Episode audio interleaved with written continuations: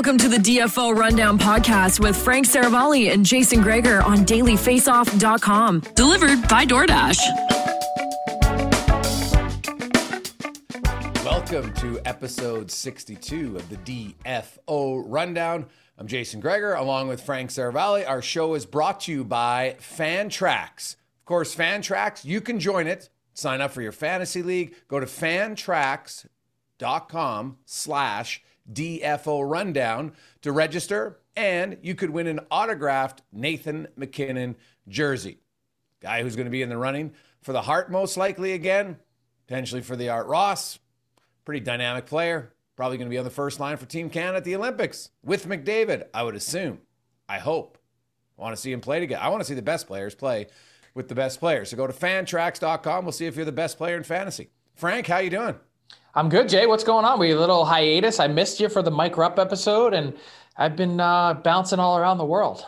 Yeah, I know. I see that. You're in Switzerland, uh, one of your buddies' final seasons of pro hockey, so support him. So that's a lot of fun. And actually, it feels like a month since we've actually done a, a live pod together. So it's a good little uh, off time. So we got lots to catch up on today on the show. There, I want to start, Frank, with the, with the big topic. We're going to get to some key RFAs in a second, but uh, I talked to a few NHL, they're still uncertain on exactly what the guidelines will be for unvaccinated players. And, and, last I checked, there was between 50 to 100, give or take the number, of players who weren't vaccinated. Now, that, of course, can change with, with every day. Some maybe get it more. We know there was a bump when the NHL announced that uh, unvaccinated players would definitely be limited in where they go on the road and such, but still haven't got 100% confirmation, Frank, on what it's going to mean for travel, and more importantly, you know how many potential games these players might have to miss due to uh, you know state, provincial, uh, uh, national uh, travel laws on who can get in and out of countries.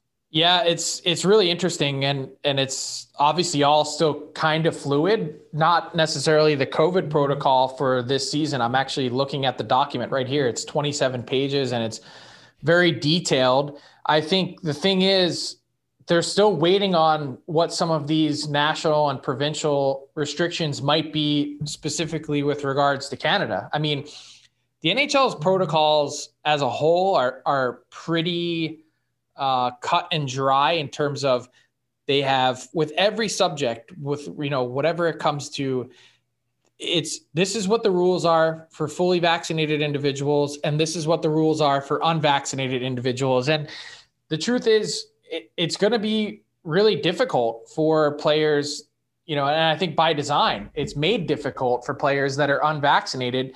You know, your testing requirement is daily instead of every once every three days, like it is for fully vaccinated individuals. And, you know, your restrictions on the road are much different. You you can't leave your room, you can't go out to dinner, you can't do all the other things that fully vaccinated individuals can do. Um, you know you have to wear a face covering and a mask around the rink. Like all those things um, are just a lot different. And so i think what that's done is players that have been on the fence heading into the end of the summer as to whether or not they wanted to get vaccinated uh, it's pushed a number of players sort of over the finish line if they weren't there already. And and the other part of it too is there was probably a lot of players that had COVID at a certain point that said, okay, I had it and I'm through it. Why do I need to get vaccinated? And I think that's the other part of the conversation that um, that's you know definitely not been talked about, but I think is certainly lingering in players' minds. It's like, look, I I've already been there and done that. I know there's other variants and I could still get it again, but I feel like I'm pretty well protected. Why do I then need to inject a vaccine into me? And so I think there's some frustration on that front. Um, but like I said, the rules are very, very clear. Um, you know, in terms of how things look with and without vaccination. Yeah, if, if you look at the numbers, though, the if, if you have COVID, that your antibodies only last a certain time. Just like why they're they're starting with boosters now on the vaccine, which is how a lot of vaccine historically have worked anyway. So um, I think if you get it, they're right. They have some antibody for a short period of time, but it doesn't last. Like it's not it's not life altering. Uh, unfortunately, for some people who've had it. So it to me though, it's it's really interesting, Frank, because I've heard a few names that are pretty key pieces to some teams. And if all of a sudden those players are, are, are can't go on a five game road trip or three game or four game road trip, that's pretty impactful. And the other thing that I haven't got confirmation on is so if that happens, are they still on the active 23 man roster? Does that mean their team can only carry 22 eligible players for those games? Right? Like those things haven't even been announced. Yeah, and look, I haven't had a chance to fully pick through the document, which is, like I said, long and meandering and very detailed. Oh, I, I, and I almost got through it, Frank. I almost, but I'll tell you, it takes a few readings because unless you're, unless you're like I, I have respect for lawyers to have to read this stuff all the time. or, or yeah, or the person that at each club that's the sort of designated uh, COVID person to to yeah. really monitor and, and handle everything. It's there's a lot to it. Um, but you know, with regards to pay, it's pretty simple. Like if you're an unvaccinated player, and and oh, this yeah. is what I was talking about when it remains fluid, is there is lots of talk. I don't think there's been a definitive date yet, but I believe the federal government of Canada has said we're instituting a policy where anyone entering our country, regardless of whether they're a citizen or not, you must be vaccinated. And it starts at whatever the date is. Is it October, whatever, 31st, mm-hmm. whatever the date, the number ends up being that's when things are going to start to get really interesting in terms of the travel, as you mentioned, because if if you can't go on a five game trip and it's a 10 day trip or an 11 day trip, well, with pay, it's really simple. Yes. The NHL season is broken down generally. I don't know what it is this year. It's generally around 186 days. So if you're, I don't know, throw out a player, uh, Sidney Crosby, and you make $8.7 million, you take eight, and I'm, I'm not saying he is or isn't vaccinated. I actually don't know the answer. 8.7 million divided by 186 days, that comes out to a certain number. Then you multiply that by 10 or 11 days that you're going to miss, and that's the pay that'll be subtracted uh, uh, from your paycheck. So it, it, it, it not just, and I think what's important here, it's not just about the money. That's that's big, but it's also about leaving your team in a spot where you wouldn't be able to compete uh, and leaving a hole for someone else to fill and potentially not with help on the roster. So um, those are all the the sort of facets that that get that get connected to it.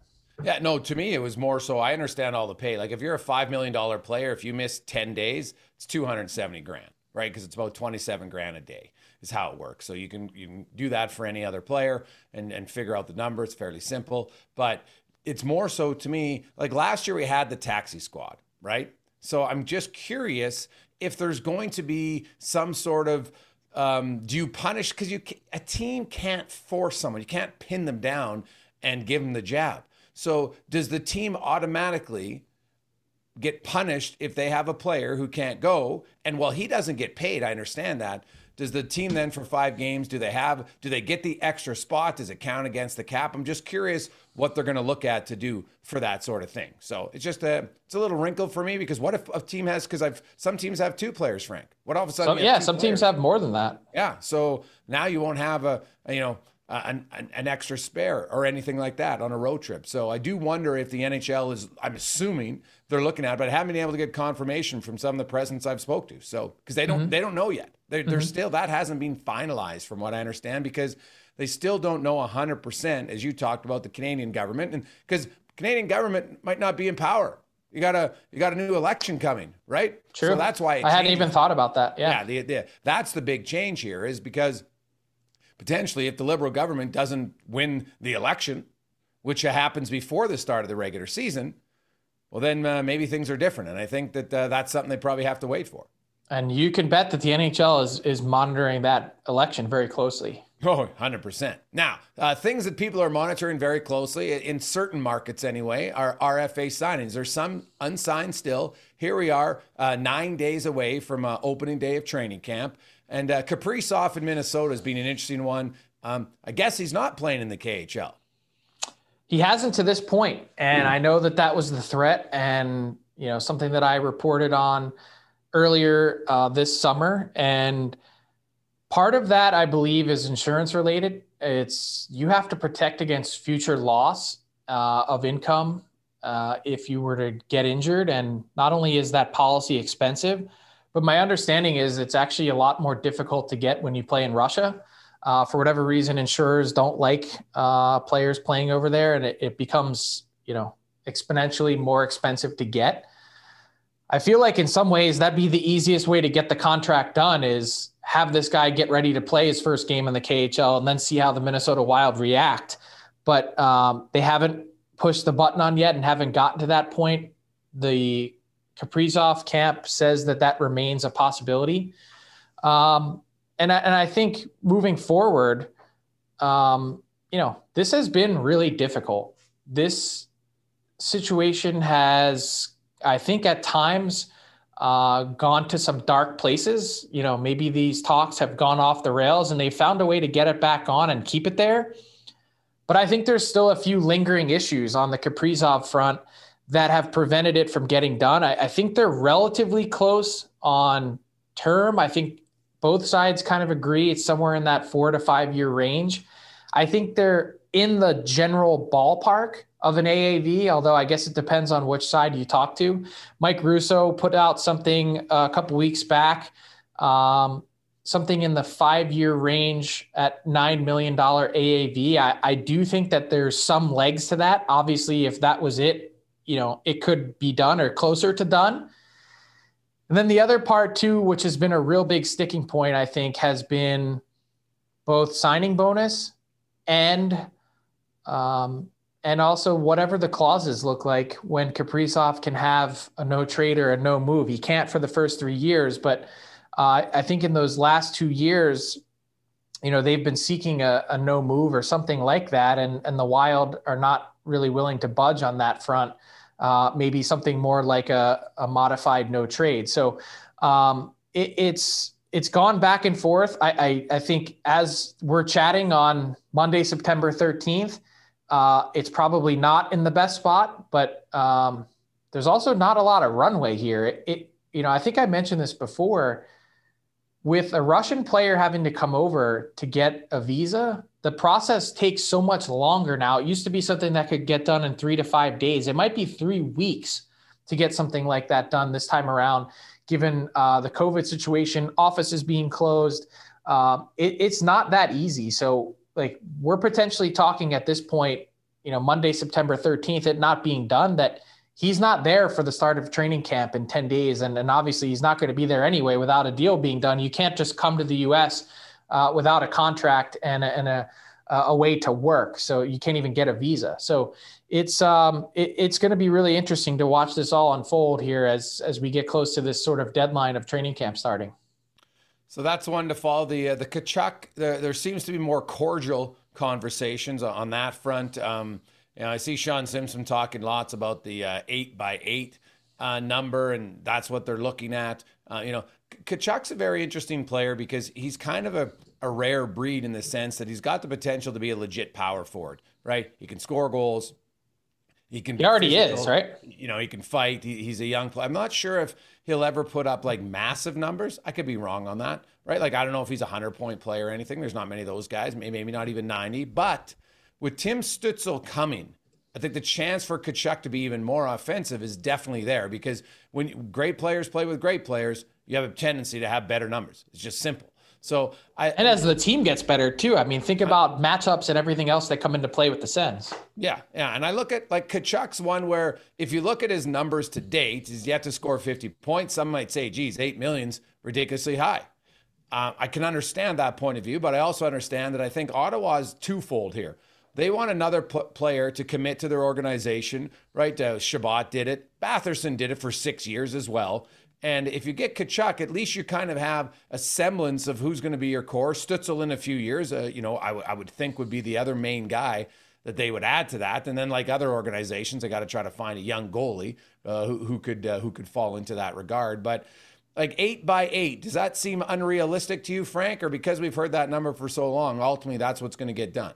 It actually feels light to me um, because all the reasons that you mentioned. Like I, I just also look at his brother too. Like if you look at Matthew's production in his first two years in the league, right sort of under that 50 point number, another guy that is a, is a straw that stirs his team's drink. Brady's actually a little bit bigger um, and is probably a better goal scorer, although well, that remains to be seen. I mean, he's yeah, already hit from distance better. He he's already hit 20 twice.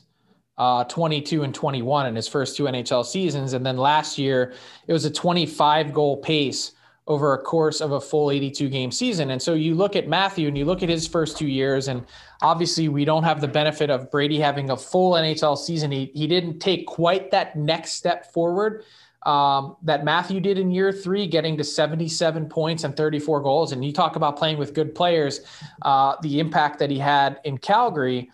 Like, I look at Brady and I say, for all those reasons you mentioned, you know, playing on a team that's getting better, playing with really good players. Um, like I don't see any reason why he can't be that sort of point per game player, 80 plus, 85, score 30, 35 every year. And and to get a player like that to commit long term, if you're sitting on his side, you're saying, well, wait a second.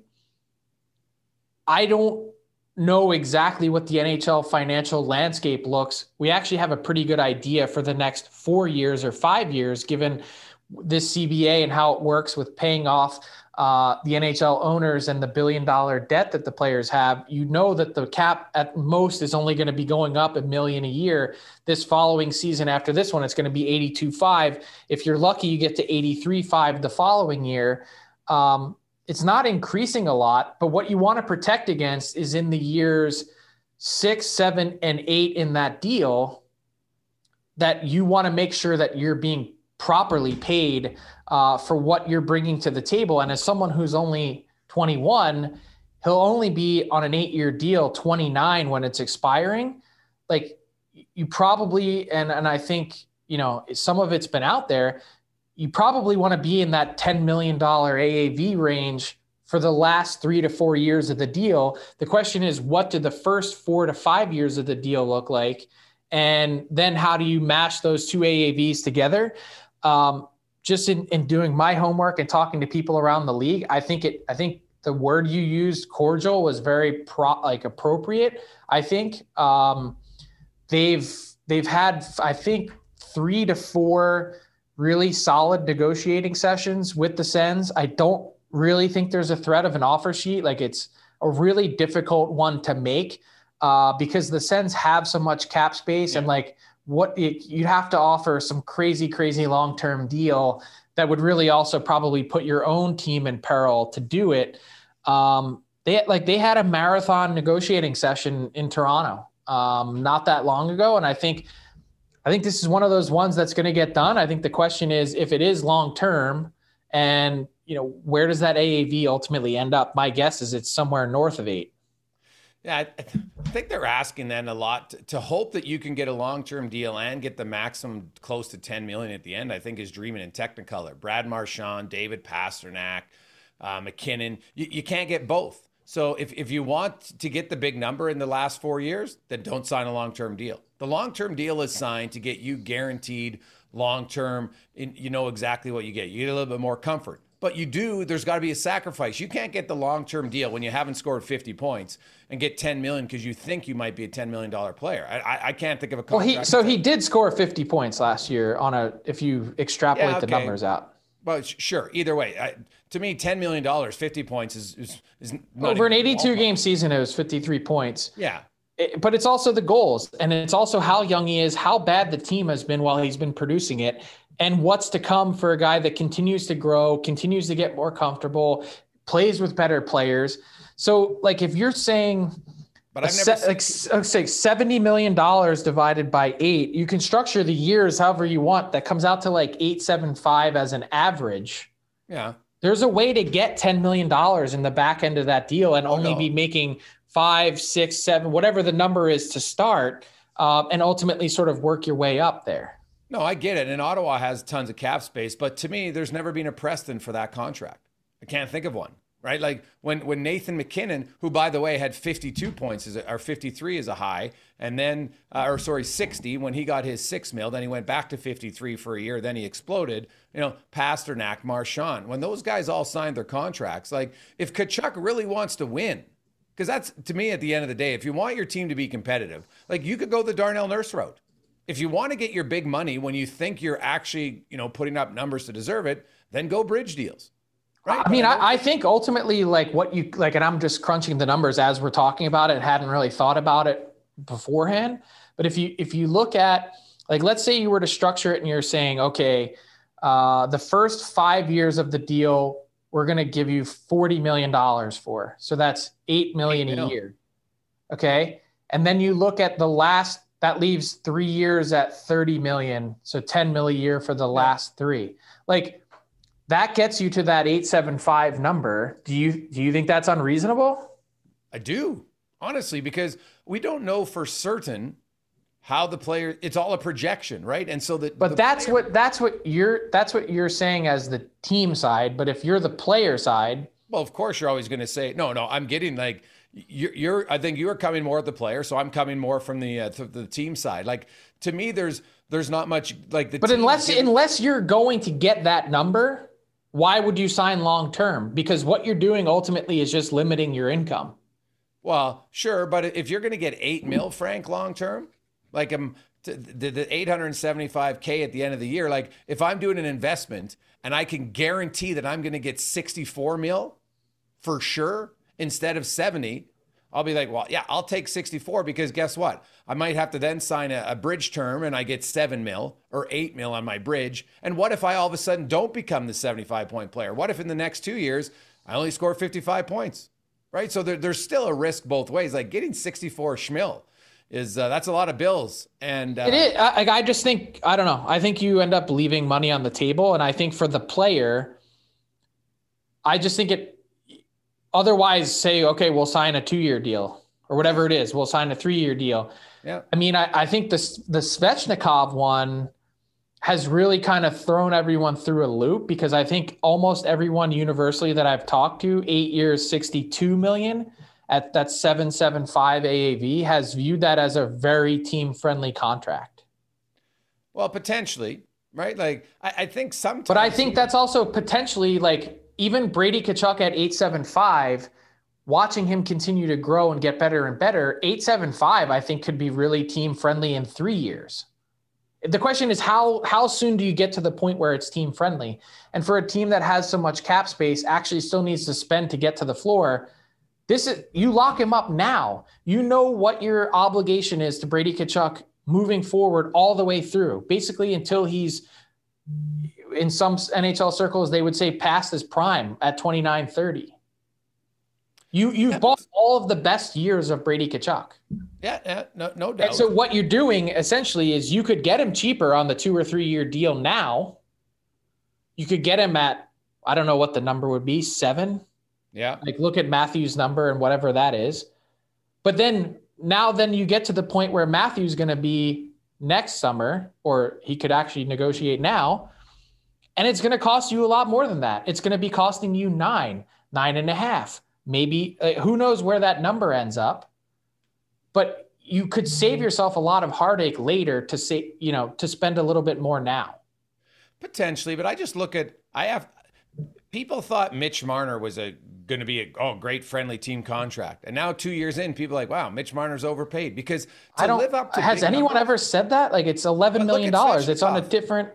Like, but look at Svechnikov. Two years, he's a being 61 and 62 point player. And we talk like 7.7. Oh, what a steal. What, what, what are you expecting him to get? A steal to me is Nathan MacKinnon, David Pastrnak. Brad, those are But these are the, the that's a different that was not even in the CBA. That's a different contract.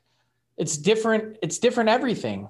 You can't like to talk to bring the MacKinnon. This is that's what we're saying now. Is this Svechnikov deal is the MacKinnon version or could be the MacKinnon version of this CBA. Yeah, that's it, and that's the point. Is like six point three at the time. Look at what MacKinnon was when he signed it. It was July eighth, twenty sixteen. He was coming off of 63, 38, and 52 points, which is yeah. exactly where Brady Tkachuk is right now when you average it all out. Yeah. Well, here's the thing. And we're saying, oh, guys, look at look at that number. That that that deal is so team friendly. That's 6.3. We're talking about a new CBA yeah. in a new time when the cap, you know, when we get past this billion dollar debt that the NHL players pay off, the cap's pro it's going to be a hundred million dollars or should be. Eh, so maybe. it's it's going to be high 90s at the very least. You would it, it has to be in order for the math to make sense for the players to have paid everything off. So what we're talking about is the same thing. 775 for Svechnikov in 2016 is damn already damn close to the MacKinnon number at 20 in 2016, 6.3 to 775. It, you're talking about the same thing. No, no, no. Here's a big difference, Frank. Are you you're assuming that Svechnikov is now going to improve by 30 points? That's why MacKinnon became great because he was a 90 plus point player. He was already earn no, but he was already earning that number is the point. He was close to that 6.3 yeah, okay, number. But, but if he and then he stayed, went and he added 40 points yeah, to his total. But, but, but he didn't in the first year. The first year of his deal, he had 53 points again know, and 16 goals, and you'd say, "Oh, that's disappointing." That's what I'm saying. To me, Nathan MacKinnon became a great team friendly deal because he skyrocketed to a level that no one thought. If Svechnikov stays no. at 60 points, then 7.75 isn't team friendly. It's a fair deal for both parties. And I look at Brady Tkachuk and I look at Svechnikov. Svech, but I think Svechnikov is is is an easy 80 point player. Why? Uh, just based on what I've seen and the impact that he's had, and Brady Tkachuk is though. Brady Brady Tkachuk is a franchise centerpiece player.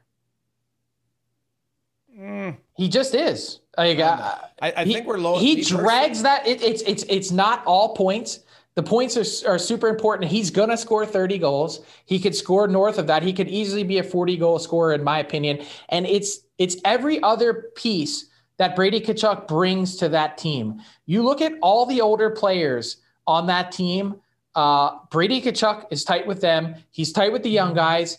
He's got the uh, the the personality and all those things and he drags his team emotionally into the fight every single night. That's why you pay him. Because you're saying this deal is going to be a bargain 3 years from now. It might hurt in the beginning but who cares? We have so much cap space. And we also know we can plan out on a big board our future of what this team is going to look like uh, cap wise for all these next number of years because we have achieved cost certainty well, that's why, that's why you do it at eight million. But to, to suddenly go way higher, to me, I, I don't see the necessity to it because I think at times, too often in the NHL, people want to overrate a certain player's importance. Like to me, team friendly deals that that people mocked at the time. Look at look at Leon Draisaitl. He's the second leading scorer in the NHL. He's won a Hart Trophy. He's won a Art Ross. Is Svechnikov and, and Tkachuk going to do that? I don't think so right? I'd, be stunned actually if either one does it. So there's there's certain levels of where like there's. I, I don't. Like I, I think you're. I don't know. I think I I think you're missing the boat. that I think these are superstar offensive players. Wow. See, I I think we throw out superstar. Like, if what's Draisaitl then? Is he's there a, a level above superstar? Yeah, I mean, yeah, but but he's a hundred plus point guy. These guys are sixty point, and I like both players. But look at but, where Draisaitl was when he signed it. Like you're like seventy seven points. Okay, yeah, but that's 24. What was he before then? Tkachuk. It's 24 more points, man. Like you you can't go like Tkachuk even even he had a 37 game season where it looked like he couldn't keep up in his rookie Dude, year. he was not. You're talking when he's and he went back okay, to junior. That doesn't but, uh, count. Okay, then what did he do the next year? He did exactly what Brady did when he was the same age. Like, why are you saying for him that it's possible, but for Brady it's not? I don't understand. never a hundred point player in junior, Frank that's not always the best predictor. Well, it is a lot of it. If I'm playing the odds, it is, right? Okay. So you can't, I just think, look at the NHL offense. There's not suddenly going to be all these guys scoring all these points. It's just unrealistic. It doesn't happen in the NHL. Right, like uh, unfortunately, I, I just uh, I love the debate because I think it's awesome, but I, I think you're missing the boat on his impact. Yeah, I, I, and the thing is, I like Brady Tkachuk. So people are listening say, no, Apparently I like not. Brady Tkachuk. Yeah. But $8 million is an unreal deal for Brady Tkachuk. I think it's totally, it's not a slap in the face. It's not, not unfair. no one's it's saying it's a slap in the face, but all I'm saying is they, they know at that point that they're leaving money on the table. And then that's just how a wow. deal doesn't get done. But are they? That's the thing. Like we can speculate, but I'm not sold they are. Right? I'm not sold they are.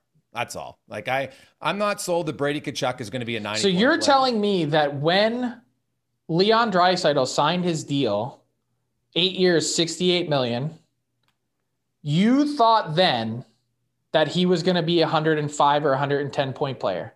No, but I or, be in, or I, thought, I want to I thought- find the tapes actually. Or were you sitting back there and one of those people saying, "Man, this is a massive overpayment"? No, you can ask anybody who listened to my show, Frank. People ripped on me because I said Leon Draisaitl is going to be an elite offensive player, and he's going to be over 90 point player. Because 100 points, to think a guy can score 100 points, like Draisaitl's only one of two players who have even scored 50 goals in the last seven years, right? So yeah, he got. I didn't expect him to score because if he if people thought he'd score 100 points, well then he would have got 11 million, right? So even the team, even Draisaitl's camp, but I just think we're starting to project. All we have to do is go back and look at the last 10 years of how many players score 100 points. I don't think he's going to be a 100 point player, but I think he's going to be point per game right in that neighborhood 80, 75, 82, 85 points, and 30 plus goals. I, I, I think he's there. I really do. And I think at that number, it's not unrealistic if you think that that's the type of production you're going to get and buy for the next eight years. Yeah. Well, if he could get eight mil at eight years, I'd sign it if I was him because I don't think you're Okay, so do you want to do you want to place a wager on what, on what he sign for? Yeah, what where where Well, do you Ottawa think he, might Ottawa might not stand firm because you're right, Frank. They have tons of cap space, and so teams don't look too long ahead. But just because a player gets more money doesn't mean it like it's a good contract for the player, but it doesn't mean it's going to be a good contract for the team. Mm-hmm. So where so what's your prediction on Oh, he probably gets eight. Just I feel like this of- needs to be a buy or sell question with Tyler. Is like we need to like and I'll put say put money on it. 8.25 is what he gets because the talks all being about 8 million, so they'll want a little higher. So I'll say 8.25. Okay. I say I don't know. Well, it's it's the, what what would you call this? Like the price is right. I'll take anything north. Eight point two six and north. And then what do you think his points? What's his best point year right now in the next eight years of that contract? What's the most points he's going to get? Ninety. Okay, I'll say I'll say he gets 83. The best year. And what's what about the number of goals? Because that matters. I think Tkachuk could. Well, he's going to get to play with Stützle, and that's going to be the key. Stützle's a hell of a player. I really like him a lot. So, um, Like how else do you like? What about these other guys in the Sens, man? Like they could all like they could have two other guys that are as good as Stützle. Like Josh Norris is going to be a stud. like like I- Josh Norr, but buddies, T- Tim Stutz is a uh, he is really really good. Like I, I think I think Stützle's going to be their offensive key player moving forward. There, Shane Pinto's a good player. Like they like they've just got really good players. got some potential guys there, yeah. But I'll, I'll say Brady in the next eight years, he has a he has because see to me doing it once is one thing. Like what's he going to average is probably the better one, and I don't think he averages 80 points in the next eight years at all, and I don't think he averages 35 goals. okay. It'll be fun to see. Now, Mm-hmm. on an opposite one, Hughes and Pettersson. Do you see any way that either one of them can get a long-term deal, considering that the Canucks currently only have 10 mil, a little bit in change in cap space? Is this bridge deal for both? I think it has to be. Um, and I think in some ways for Pettersson, it was probably always trending that way once he had the injury. And, you know, obviously you get him in that that rookie year and he just looks like such a magical player. And even the second year, he did basically the same thing again, two 66 point seasons. Um, and then has the injury last year and misses 30 games and obviously COVID all like that year you just punt on that year. But even the bridge deal is going to be pretty expensive um, Yeah. given given those two years that he had and then you look at the overall team cap space 10.6 million right now heading into heading into the season and then like dividing 10.6 between those two guys even on bridge deals is not fun to do it on long-term deals i just i don't see how it's possible i really don't Unless they have a trade that of somebody of significance of like three plus mil, right? That's the only way I can see it. and then I'm saying who's that person? Like I, I, I honestly think that the Canucks maybe got themselves into a little bit of trouble. Like the, I think the Conor Garland trade, you know, obviously they were able to ship a bunch of players out. The Ekman-Larsson cap hit, you know, doesn't help and isn't easy, but their defense has been revamped in a big way, and they they have some experience there now. Like I love the addition of Conor Garland, uh, south of five million. Like I think he's a guy that scores 25 this year. But I think like where they got themselves into a little bit of trouble is like that Tanner Pearson deal at 325 for three years, like I, I think I would have liked to have seen that wait a little bit until after the season, like just play out the year and see if you can get it done. And like that three two five would be really valuable right now. Like like you said, unless they can trade a player of three million, like that's the kind of guy I'm circling at the moment, saying, "Geez, like, um, you know, or, or even like a Travis Hamonic at three million. Like, could you have gotten another player to contribute what Travis Hamonic does for 750, 900, or a million bucks?" Well, I know it's easier thing- said than done, but that's the type. Those are the two guys I'm looking at, saying like, as this team's trying to get to where it wants to get to, it's going to be on the back of Hughes and Pettersson. And if you're squeezing both of them now, it's like it's not really a fun spot to be in. Yeah, just looking at uh, at Puckpedia, actually, it says they've got 10.6, but that's with the 24 man roster. So let's take off a league minimum guy. They're 750. So now they're at 11.3. Plus, they'll be able to, Ferland's going to be on LTIR. So there's another 3.5. So they're actually at 14 million when we when it's all said and done, right? So I think that um, that's gonna. But how much like are, which one of those guys? Okay, so like, where does Pettersson come in? Like even on a that's bridge a deal, he's got to be, he's got to be north of seven, doesn't he? On a bridge, two sixty six point seasons. Yeah. Like I'm looking at like okay, so Matthew Tkachuk is one of the rare guys that's on a bridge, three years, mm-hmm. 21 million. There's the comparison. Okay, so his point totals, he didn't get to there coming out of entry level. He had 48, 49, 77, although one of those was a 34 goal season, the last one. 266 versus 48, 49, 77. Like I, he's got to be right around that seven number. And then you start to look at Hughes and and what he's done. Like again, totally changed the look and feel of that team. 53 points in his first full NHL season, and then 41 in a shortened year. Like, I know the goals haven't been there on the back end for Hughes, but still, he he everything on that power play runs through him. Like, how do you he's vital to your success. And then, you know, another big thing is is always is always ice time. You know, when you're looking at Quinn Hughes and playing 23 a night, like how much does that come in under seven? Probably a little bit under, but can't be by a lot, can it?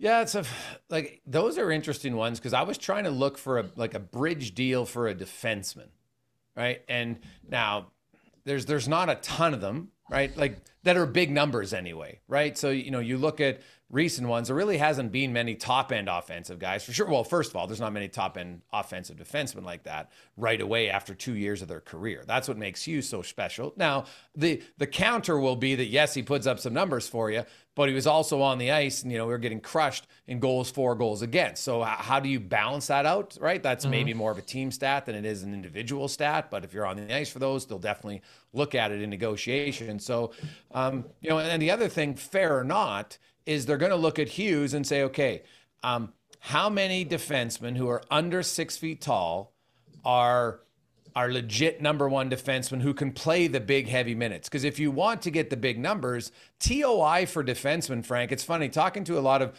uh, GMs and assistant GMs and even agents when they negotiate. When it comes to defensemen, t- time on ice is a major one. That's why I said 23 at. a night is right. And so yeah. he he does still play a lot but he gets a ton of PP time as he should. He's an elite offensive player. And I think he'll get better like every young defenseman defensively.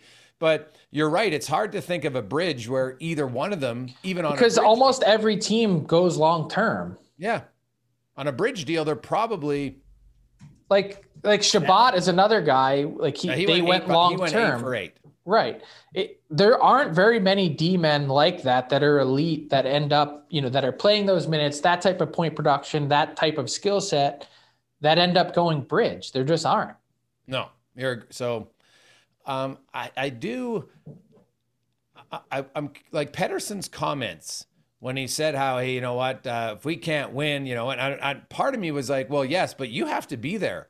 When, when you're your team's best offensive player, and you're missing a key part of the of the season, my man. It's hard for any team to win like that because you can't protect against that. It's very there's not that many top 6 forwards in the NHL that if you lose your best forward that suddenly, oh, well we got more guys that you can do it for 15 or 20 games, but you know, Pettersson's comments I found interesting, and I get he's competitive and all that stuff, and that's fine. But A, he's only been there for really three seasons, one which was a waste. He only, unfortunately for him, only got to play 26 games. Mm-hmm.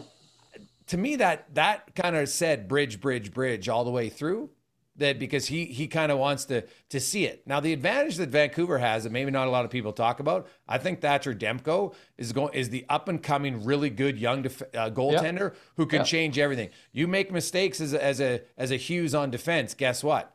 Now you've got Demko, and more often than not, he's going to save it for you. And I think that's going to be the huge thing because Tampa Bay, if you look at how their team is built, they have elite forwards, elite mm-hmm. defensemen, and elite goaltenders. And most teams, like look at Toronto, all their big money's tied up in one position at forward. And Vancouver can have the defenseman, they can have a few forwards, and they have the goaltender. That could be huge for them moving forward. And I think, you know what, if if Pettersson, like, look what Brayden Point signed for as a bridge deal.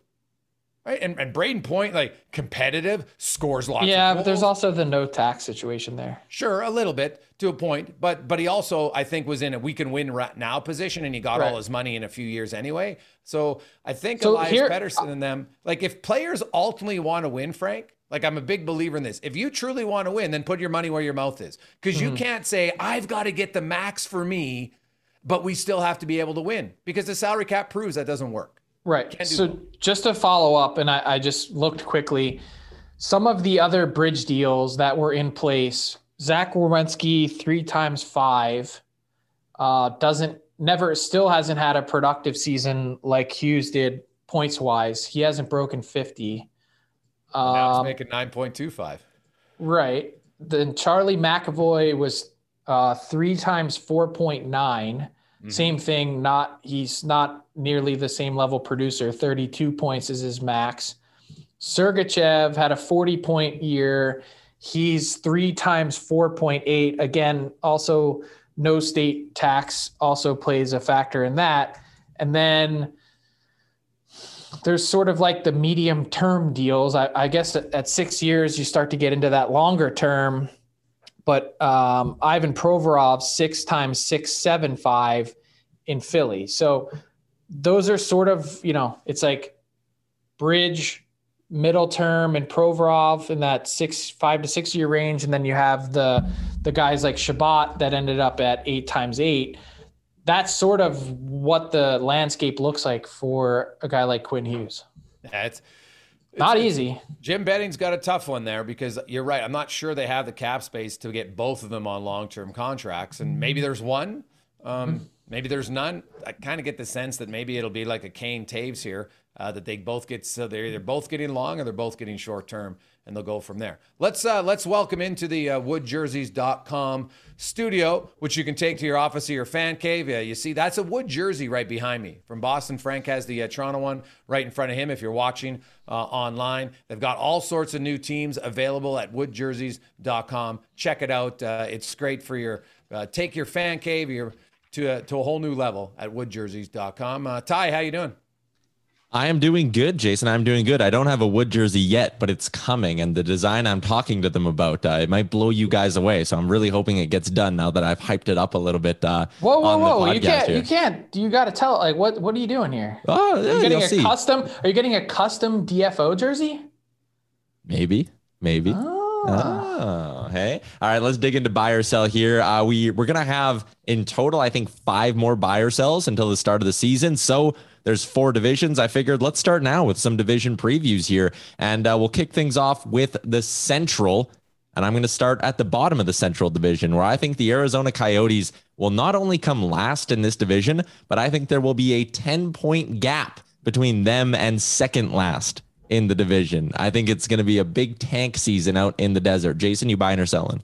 Oh, yeah, I'm buying huge, man. They just got rid of Dvorak. Like, man, God love Jakob Chychrun, but, well, you know, they don't have a whole lot of talent left. They'd probably ship out Phil Kessel at some point during the season. Hey, they, they've acquired, they've done what they said they would do. They have their plan. They've got boatloads of picks. The problem is those picks aren't helping you for how many more years. So I'm not sure what they'll do in the meantime, but I wouldn't be surprised, guys, if, if we have a, a Colorado Avalanche like 48 to, to 56 point season here for Arizona. I just don't see a lot of depth through the lineup.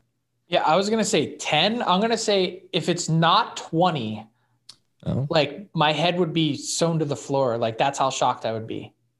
So you're also buying on the 10 point gap. At first, I thought you were going to call me crazy the way no, your eyebrows no, went bu- all wonky. No, I'm like, You're I'm buying? buying, and uh, it's just, I think it's going to be way bigger than 10. Like, I think Chicago is improved again, Mm-hmm. um, especially if Fleury plays. Like, I'm trying to think who would even be in their vicinity. I think Winnipeg could be one of the best teams in the league. Minnesota gets Kaprizov done. They're going to be up there. St. Louis is still going to be competitive. Colorado's really good. I think Dallas could be a playoff team. Like, who is in their their neighborhood. It's going to be Nashville, and like that's it. But I still think Nashville, like they're not going to be terrible. Yeah. They're just going to be there. So, um, geez, I I don't know. I at, it could be 25. I wouldn't be shocked to see a 25 point gap. I would love to know when the last time a team started the season with two goalies. Both their goalies are on league minimum contracts. I don't think that would have ever happened in the cap era. I, I don't think it has. And I'm just trying to think of some other teams that haven't really spent a lot. I think I covered the Flyers one year where they like they had each guy on like a million or one, two, somewhere around there, but it wasn't a ton. Let's uh, go from the bottom right up to the top. I think one, two in this division, and actually, based on your comments, Frank, I think you'll buy on this one. One, two in the division is going to be Colorado, Winnipeg in some sort of order. You buying or selling? I am. I'm buying, but the team I'm wondering about is Minnesota. Like we forget how Really? freaking good that team was last year. Like they, it was like the final four days of the season. They were still in the President's Trophy race, and that was in a division with Colorado and Vegas. Uh, I. I will say I will buy and say yes, Colorado, Winnipeg, one, two, but that's my caveat. Is I'm I'm wondering about Mini. As far as so, you're buying that that those two are going to finish ahead of Mini. What? so yeah, I'm buying that the one, two in that division, whether it's Yeah. Colorado or Winnipeg, it's going to be one of those two teams. Or But, those two you, but teams you're just giving an two. honorable mention I'm- to Minnesota. Yeah, I'm saying that's the team that makes me think. Okay. Um, I'm going to sell and say the Dallas Stars surprise. I, I think the Dallas Stars, um, they had a lot of key guys. They had COVID, which crushed their team. Tyler Seguin, basically one of their offensive guys, out for the entire season. Uh, I, think Dallas is, is going to find a way to squeeze into the top two. I like, I like, I think that division. Frank said it very well. Like it's going to be highly competitive. And uh, I was just looking up when Colorado had 48 points, they were 31.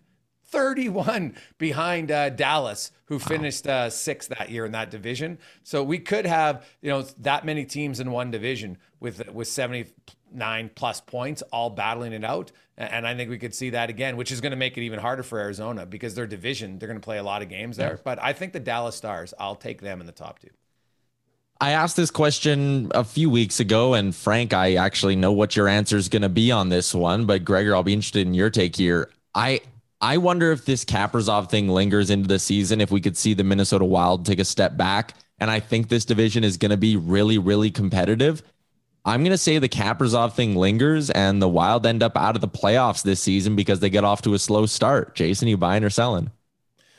Man, I, it was funny because I was looking at Pittsburgh the other day, and if they get off to a slow start in that division, it's just the divisions Yeah. are tough, some of them, and so yeah, the Frank's like Frank's caveat about the the visa really is what puts the Kaprizov thing because if it stretches, all of a sudden he's not here on the 13th, and then he's not here on the 20th, and now he's not, or sorry, like the 29th, and all of a sudden he misses some games.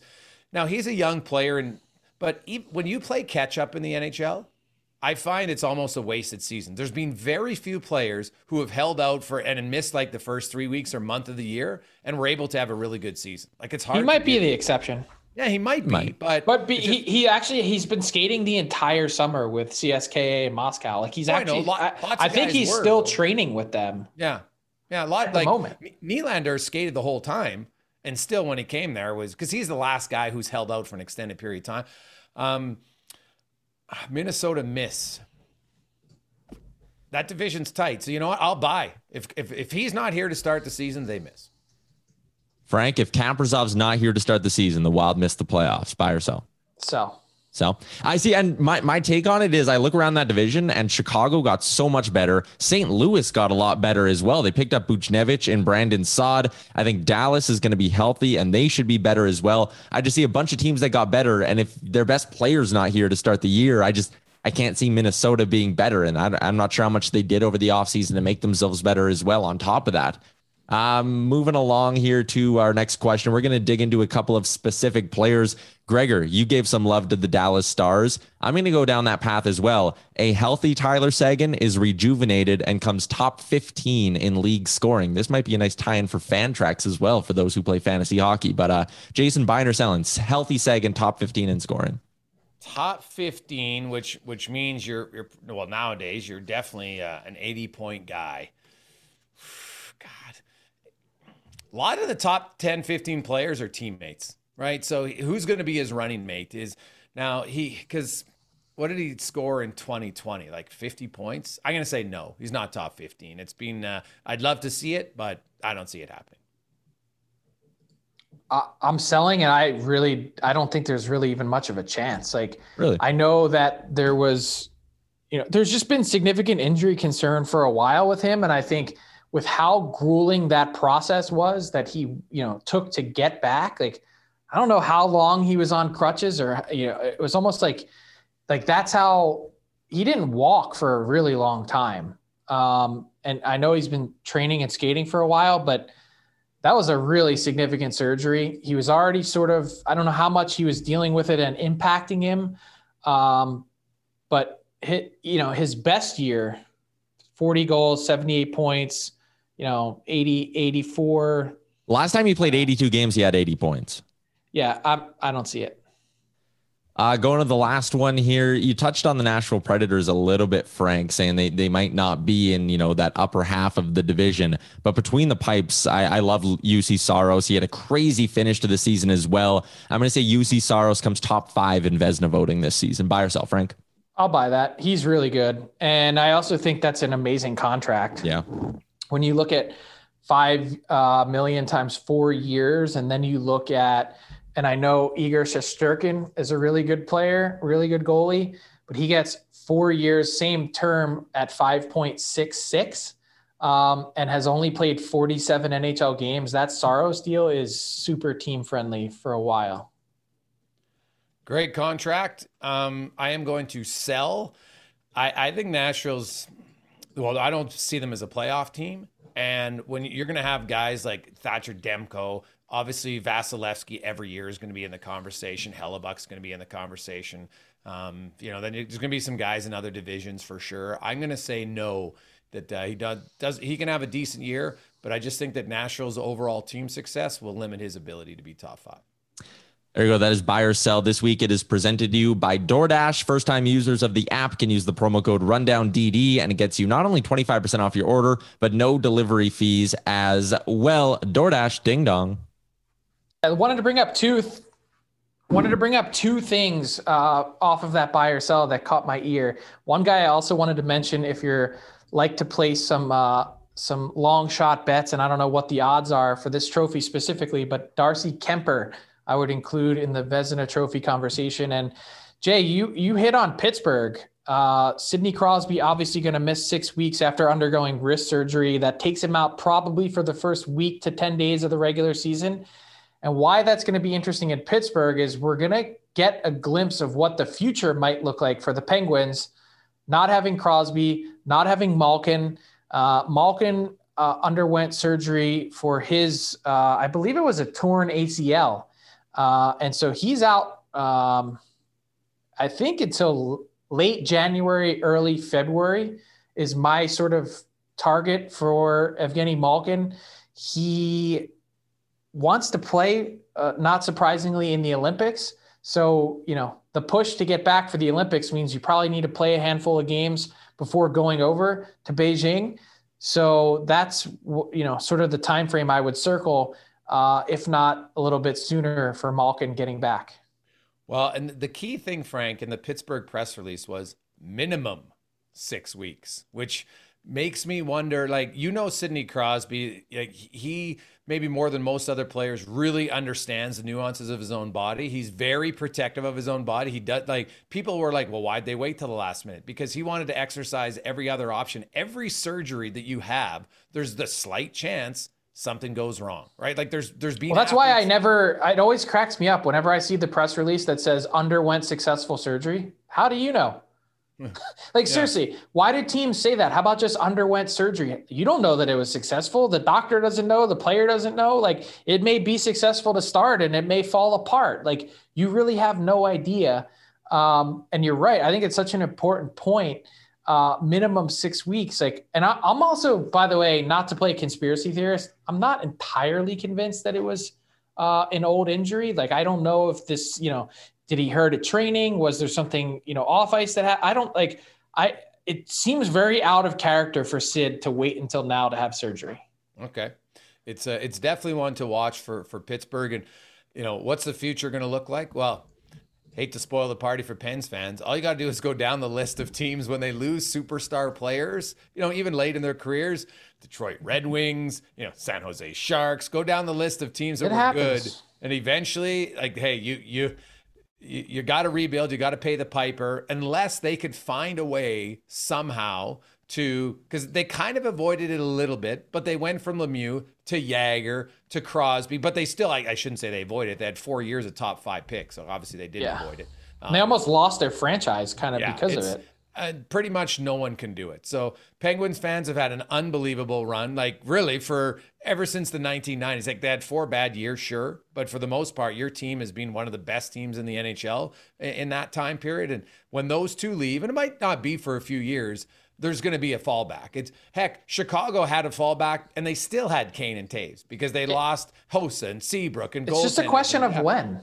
I, yeah, honestly, you know, with with Malkin and with Letang, um, you know, when you look at those two guys and they're entering the final years of their deals, like this could really be, you know, I think we'll have a pretty good idea of how quickly we get to that point based on the way this season plays out by January. You know, you'll know whether it makes sense for Malkin to, to resign. You'll know whether it makes sense for Letang to resign. And if not, do they just shake their hand and say, thank you for helping deliver three Stanley Cups to our city. And, you know, we wish you the best. Like, and then how does Sid react to all that? Like this, this season is sort of where the rubber meets the road. Yeah, it'll be fascinating one, and they're in a tough division: uh, Philly, Washington, Carolina, the Islanders, the Rangers. Some people are saying don't sleep on the Devils. Well, you know, I'll see it when I believe it, but I think they might be more competitive for sure. Uh, can they be a playoff team? Not sure I'm there yet, but I really like Blackwood. They got some young guys coming. Uh, they brought in Dougie Hamilton. They've definitely improved. There's no question about that. So Pittsburgh, if you don't have Malkin, like you said, Frank, for a long first half of the season, and Crosby, if, if that stretches to two or three weeks, suddenly you find yourself in a hole that I think unlike most years, it's going to be harder to dig out of in that division, S- similar to Minnesota potentially in their division, which makes it uh, a lot of fun. Ah, that was good, Frank. We've got uh, uh, Cammi Granato, Hall of Famer, joining us on uh, Friday's pod. So we look uh, forward to that uh, once again. The uh, DFO rundown presented by Fantrax. It's the most customizable fantasy platform in the industry, offering the greatest fan experience. If you and your buddies want to put together a league, whether it's a keeper league, a redraft league, check it out at Fantrax. That's F A N T R A X dot com. Frank, we'll talk to you on Friday. Thanks for listening to the DFO Rundown with Seravalli and Gregor. Keep it locked on dailyfaceoff.com and subscribe wherever you get your podcasts from to never miss an episode. Delivered by DoorDash.